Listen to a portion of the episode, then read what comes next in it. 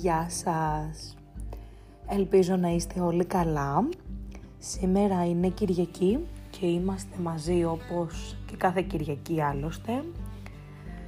Έχω πει από την προηγούμενη εβδομάδα ότι έχουμε ξεκινήσει έτσι ένα καινούριο κεφάλαιο στις συζητήσεις μας που δεν είναι άλλο από το κομμάτι του ζευγαριού τα προβλήματα που μπορούν να υπάρξουν, τεχνικές επίλυσης, το κομμάτι της ενσυναίσθησης και πώς μπορεί το ζευγάρι να επικοινωνήσει αυτά που χρειάζονται και αυτά που μπορούν να γίνουν πιο βοηθητικά μέσα σε μια σχέση. Σήμερα λοιπόν αυτό που θέλω να ανοίξω είναι το κομμάτι της επικοινωνίας. Ξέρω ότι σαν ανθρώπινα όντα είμαστε μαθημένοι να επικοινωνούμε και να συζητάμε και να μιλάμε μεταξύ μας, ο καθένας με το δικό του τρόπο. Νομίζω όμως ότι κάποιοι άνθρωποι φοβούνται την επικοινωνία, φοβούνται να εκφραστούν, να τοποθετηθούν με αποτέλεσμα όλα αυτά να συσσωρεύονται μέσα τους και να δημιουργούν άλλα προβλήματα. Πρώτα απ' όλα, σαν εισαγωγικό, να πω ότι η επικοινωνία αποτελεί ένα πάρα πολύ σημαντικό κομμάτι όλων των διαπροσωπικών σχέσεων που ένας ε, άνθρωπος κάνει αφού η επικοινωνία μεταξύ των ατόμων είναι αυτή που οργανώνει στην ουσία τις διαπροσωπικές σχέσεις. Μέσα από την επικοινωνία οι άνθρωποι ανταλλάσσουν μηνύματα που μπορεί να περιέχουν πληροφορίες, ιδέες, σκέψεις και συναισθήματα. Τώρα, ο τρόπος που επικοινωνούμε μεταξύ μας προσδιορίζει και τη φύση και τη λειτουργικότητα της σχέσης που έχουμε με τον κάθε άνθρωπο και μπορεί να είναι είτε γραπτός, είτε λεκτικός, είτε και μη λεκτικός. Πάνω σε αυτό, στα επίπεδα λοιπόν της επικοινωνίας, ε, θα ήθελα να πω ότι με αρχή την μη λεκτική επικοινωνία, η οποία περιλαμβάνει τη στάση του σώματος, τις εκφράσεις που παίρνει το πρόσωπό μας, τις χειρονομίες που κάνουμε, τον τόνο της φωνής και τη βλεμματική μας επαφή, όλα αυτά αποτελούν ένα πολύ μεγάλο μέρος της επικοινωνίας και μεταφέρουν κυρίως θα έλεγα ένα περιεχόμενο συναισθηματικό. Ενώ η λεκτική επικοινωνία έχει να κάνει περισσότερο με το περιεχόμενο αυτών που λέμε. Έτσι, η επικοινωνία δεν είναι μόνο τα λόγια τα οποία χρησιμοποιούμε, αλλά και το πώς, το πότε και με ποιον τρόπο μεταφέρουμε αυτά που θέλουμε να πούμε. Για να λειτουργεί η επικοινωνία είναι σημαντικό το λεκτικό και το μη λεκτικό κομμάτι να βρίσκονται σε αρμονία. Διαφορετικά ο δέκτης λαμβάνει διπλά μηνύματα, τα οποία συνήθως δεν είναι κατανοητά ούτε και ξεκάθαρα. Θα έλεγα ότι υπάρχουν δύο επίπεδα επικοινωνίας. Το πρώτο είναι το επίπεδο του περιεχομένου, το οποίο περιλαμβάνει το πραγματικό ζήτημα το οποίο κουβεντιάζεται και συζητιέται. Το δεύτερο επίπεδο της επικοινωνίας είναι το επίπεδο της σχέσης και έχει να κάνει με το πώς αισθάνεται και με τον τρόπο που βλέπει ο ένας συνομιλητής τον άλλον. Τα στοιχεία της μη λεκτικής επικοινωνίας, όπως είναι η ένταση και ο τόνος της φωνής, αλλά και οι συγκεκριμένες λέξεις που θα επιλέξει ο καθένας μας για να μεταφέρει το μήνυμά του, στο πρώτο επίπεδο της επικοινωνίας, αποτελούν το μέσο που διαβιβάζονται τα μηνύματα του δεύτερου επίπεδου. Η Βιρτζίνια Σατήρ έλεγε ότι ο τρόπος επικοινωνίας είναι ο σημαντικότερος παράγοντας που επηρεάζει τις διαπροσωπικές μας σχέσεις και η επικοινωνία και η αυτοεκτίμηση αποτελούν τα θεμέλια του οικογενειακού μας συστήματος. Ο τρόπος που επικοινωνεί ο καθένας διαμορφώνεται από την εικόνα που έχει πρώτα απ' όλα ο ίδιος για τον εαυτό του και από την εικόνα που θεωρεί ότι έχουν οι άλλοι για εκείνον. Με αυτόν τον τρόπο η επικοινωνία αποτελεί το μέτρο με το οποίο οι συνομιλητές μετρούν πόσο αξίζει ο εαυτός τους αλλά και πόσο αξίζει ο άλλος. Οπότε θα λέγαμε ότι η επικοινωνία συμβάλλει πάρα πολύ και στο κομμάτι της αυτοεκτίμησης.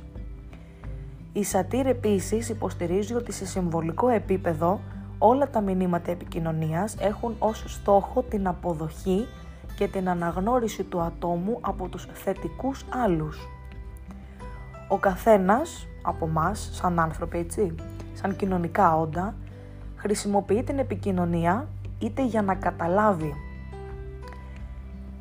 τι θέλουν, συγγνώμη, για να καταλάβουν οι άλλοι αυτό που θέλει να πει, είτε για να γνωστοποιήσει τις σκέψεις και τα συναισθήματα που έχει. Άλλες φορές, μέσω της επικοινωνίας κάποιοι άνθρωποι προσπαθούν να επηρεάσουν τη συμπεριφορά του άλλου. Οι προϋποθέσεις για να υπάρχει μια αποτελεσματική επικοινωνία μεταξύ δύο ή περισσότερων ανθρώπων περιλαμβάνουν πρώτα απ' όλα τη διάθεση του ατόμου να εκφράσει τις σκέψεις και τα συναισθήματά του, αλλά και μία ευαισθησία που δείχνουμε στα συναισθήματα του συνομιλητή. Αφού ο καθένας μας καλείται να κατανοήσει και να αποδεχτεί όσα ακούει, ακριβώς όπως τα λέει ο άλλος και όχι να τα παρερμηνεύουμε.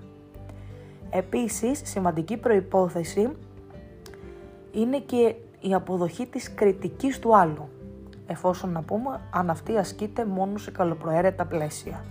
Σε καμία περίπτωση δεν λέμε ότι αν ο άλλος ξεκινήσει να μας βρίζει, εμείς θα λέμε ευχαριστώ πάρα πολύ.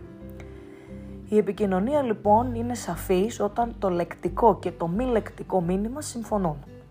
Ενώ όταν δεν υπάρχει ξεκάθαρη επικοινωνία, γίνονται πολλές υποθέσεις που μπορούν να οδηγήσουν σε παρερμηνίες και προβλήματα στις σχέσεις, όχι μόνο στις ερωτικές, γενικά στις σχέσεις τις οποίες δημιουργεί ο άνθρωπος.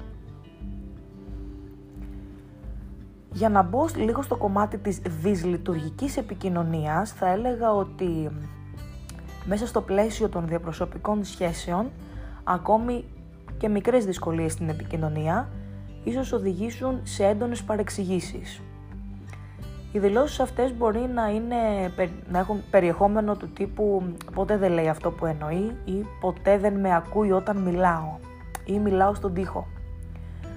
Αυτές οι κουβέντες θα έλεγα ότι αναφέρονται συχνά σε προβληματικές σχέσεις και μπορεί να εκφράζουν είτε ελλειπή επικοινωνία είτε ακόμα πιο βαθιά προβλήματα που οδηγούν σε παρεξηγήσεις και συγκρούσεις και περισσότερο δυσχεραίνουν οποιαδήποτε επικοινωνιακή διάθεση. Όταν υπάρχει μία άρνηση για, να, για άμεση επικοινωνία, τότε όλο αυτό είναι ένα όπλο που χρησιμοποιείται για να ξεκινήσει μία σύγκρουση. Πάλι λοιπόν, σύμφωνα με την Virginia Satir, όταν βρισκόμαστε σε καταστάσεις πιεστικές, χρησιμοποιούμε κάποιους πολύ συγκεκριμένους επικοινωνιακούς τρόπους. Οι συγκρούσεις στο πλαίσιο των διαπροσωπικών σχέσεων βιώνονται πολύ στρεσογόνες και το άτομο λόγω της συναισθηματικής φόρτισης που νιώθει μπορεί να υιοθετήσει ένα συγκαταβατικό, επικριτικό ή και ασυνάρτητο τρόπο επικοινωνίας. Ο συγκαταβατικός τύπος χαρακτηρίζεται από μία παθητικότητα. Ο επικριτικός σαφώς από μία επιθετική στάση απέναντι στο συνομιλητή, αφού αν μη τι άλλο τον υποτιμά, εφόσον το ασκεί κριτική, ενώ παράλληλα υπερεκτιμά και τον εαυτό του. Ο διανοητικός τύπος της επικοινωνίας αντιδρά με απόλυτα ορθολογικό και υπολογιστικό τρόπο, δεν εκφράζεται συναισθηματικά και φυσικά παρουσιάζει και μία δυσλειτουργία μέσα στην επικοινωνία. Στον ασυνάρτητο τύπο επικοινωνίας απ' την άλλη, το άτομο προβαίνει σε διασπαστικές παρεμβάσεις κατά την επικοινωνιακή διαδικασία. Εκτός από αυτούς τους τύπους, τους δυσλειτουργικούς τύπους, υπάρχουν και οι καλοί, θα λέγαμε, τύποι, όπως ο εναρμονισμένος, ο λειτουργικός τύπος, που χαρακτηρίζεται από μια πλήρη συμφωνία μεταξύ του λεκτικού μηνύματος του ατόμου και της κατάστασης, της συναισθηματικής κατάστασης στην οποία βρίσκεται, διότι η ειλικρίνεια με τα συναισθήματά μας αποτελεί τον πυρήνα αυτής της επικοινωνίας. Για να βάλουμε μέσα στο παιχνίδι και τα ζευγάρια, ε, είναι αναμφισβήτητο ότι τα ζευγάρια έρχονται καθημερινά αντιμέτωπα με τη λήψη αποφάσεων που θα πρέπει να πάρουν από κοινό για τη ζωή τους. Αυτές οι αποφάσεις μπορεί να αφορούν από το πώς θα μοιράσουμε τις οικιακές δουλειές μέχρι την απόφαση για το πότε θα κάνουμε παιδί. Η ανοιχτή επικοινωνία συμβάλλει στο να επιλύονται αυτά τα ζητήματα, ενώ όταν υπάρχουν κολλήματα μπορεί να φέρουν συγκρούσεις και προβλήματα στη σχέση. Όταν δεν υπάρχει η αμεσότητα και έρχεται στο προσκήνιο μια ασάφεια, τότε βγαίνουν μπροστά διφορούμενα μηνύματα τα οποία εύκολα οδηγούν και σε παρεξηγήσεις. Όταν η ερωτική σχέση, η συντροφική σχέση λειτουργεί και κυριαρχεί μια συναισθηματική προσφορότητα μέσα σε εκείνη, η υπενιγμή και η έλλειψη επεξηγηματικών λεπτομεριών μπορεί να αρκούν. Όταν όμως η σχέση είναι τεταμένη, τότε τέτοια μηνύματα λαμβάνονται με έναν εντελώς διαφορετικό τρόπο, αποδίδοντας συνήθως λανθασμένους χαρακτηρισμούς ο ένας τον άλλον. Κάποιες φορές επειδή ο ένας από τους δύο συντρόφους φοβάται την απόρριψη ή δεν έχει καμία όρεξη να υπάρξει έτσι αναζωπήρωση και σύγκρουση, ταυτόχρονα το άτομο αυτό που φοβάται οδηγείται σε μία αμυντική στάση για να προστατευτεί. Ειδικότερα όταν προσπαθεί να προωθήσει και μία προσωπική ατζέντα, για παράδειγμα να αποδείξει κάτι για τον ίδιο τον εαυτό, τότε νομίζω ότι οι πιθανότητες παρερμηνίας αυξάνονται πολύ. Άλλα προβλήματα θα έλεγα που παρατηρούνται στην επικοινωνία των ζευγαριών έχουν να κάνουν πιο πολύ με τον τρόπο που μιλάνε οι σύντροφοι μεταξύ τους. Όπως να υπάρχουν διαφορές στην ακουστική συμπεριφορά, όπως το να μιλάνε χαμηλόφωνα, να χρησιμοποιούν παύσεις, να μην είναι συγχρονισμένοι, ο ένας δηλαδή να μιλά κατάπαυστα ή ο άλλος να είναι ολιγομίλητος. Αυτό μπορούν να θεωρηθούν ως μη λεκτικές ενδείξεις από κάποιον άλλον και η σιωπή να θεωρηθεί ένα, μια διαφορία. Επειδή δεν μου μιλάς, αδιαφορείς, ενώ είσαι αυτός ο τρόπος να επικοινωνείς. Εκείνη τη στιγμή δεν μπορείς να μιλήσεις.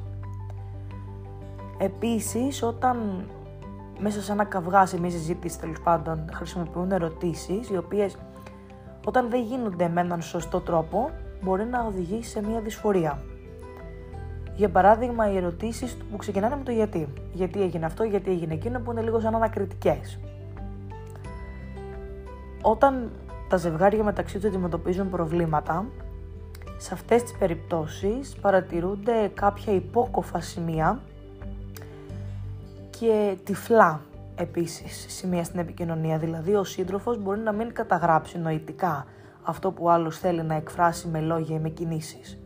Σε αυτές τις περιπτώσεις η απώλεια του μηνύματος που θέλει να περαστεί δεν προέρχεται απαραίτητα από την αδιαφορία, αλλά μπορεί να έχει να κάνει και με μια υπερευαισθησία, αλλά και με την αμυντική στάση.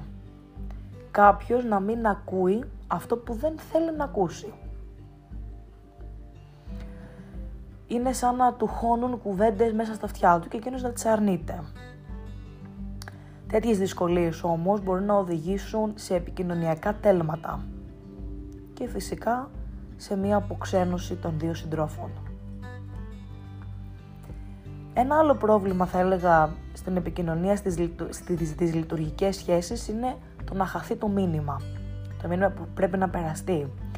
Η καλή επικοινωνία περιλαμβάνει τόσο τη σωστή μετάδοση όσο και τη λήψη μηνυμάτων και δεν περιορίζεται απλά στην έκφραση προσωπικών αντιλήψεων χωρίς την κατανόηση των λεγόμενων του άλλου. Οι προβληματικές σχέσεις χαρακτηρίζονται από μία ανακρίβεια στο να αποκωδικοποιούν τα μηνύματά τους μεταξύ τους οι σύντροφοι, ενώ αυτό, η μία αποδικοποίηση, ε, αποκωδικοποίηση, συγγνώμη, δεν ισχύει για τα μηνύματα που προέρχονται από τους τρίτους, ισχύει μόνο για μεταξύ τους.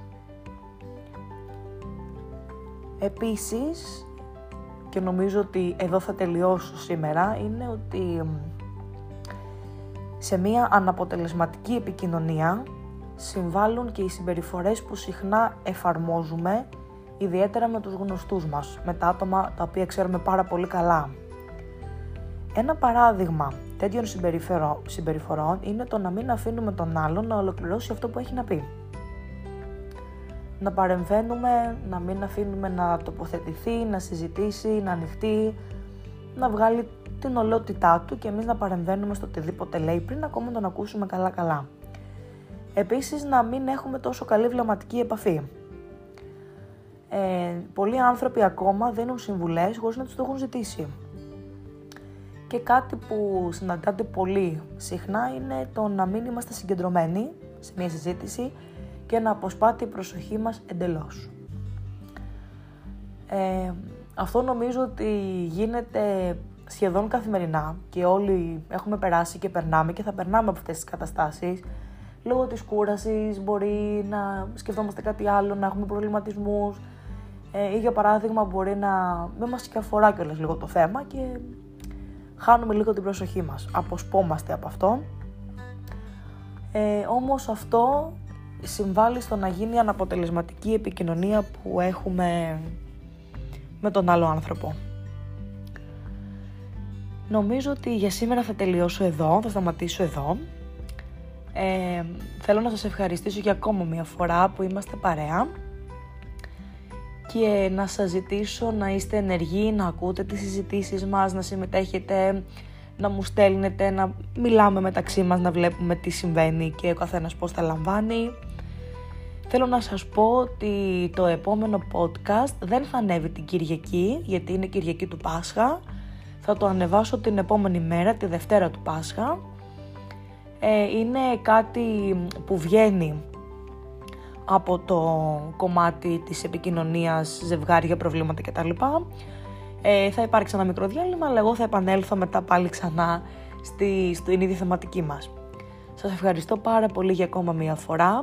Σας εύχομαι μία πολύ όμορφη Κυριακή και μία πάρα πάρα πολύ καλή μεγάλη εβδομάδα. Σας χαιρετώ.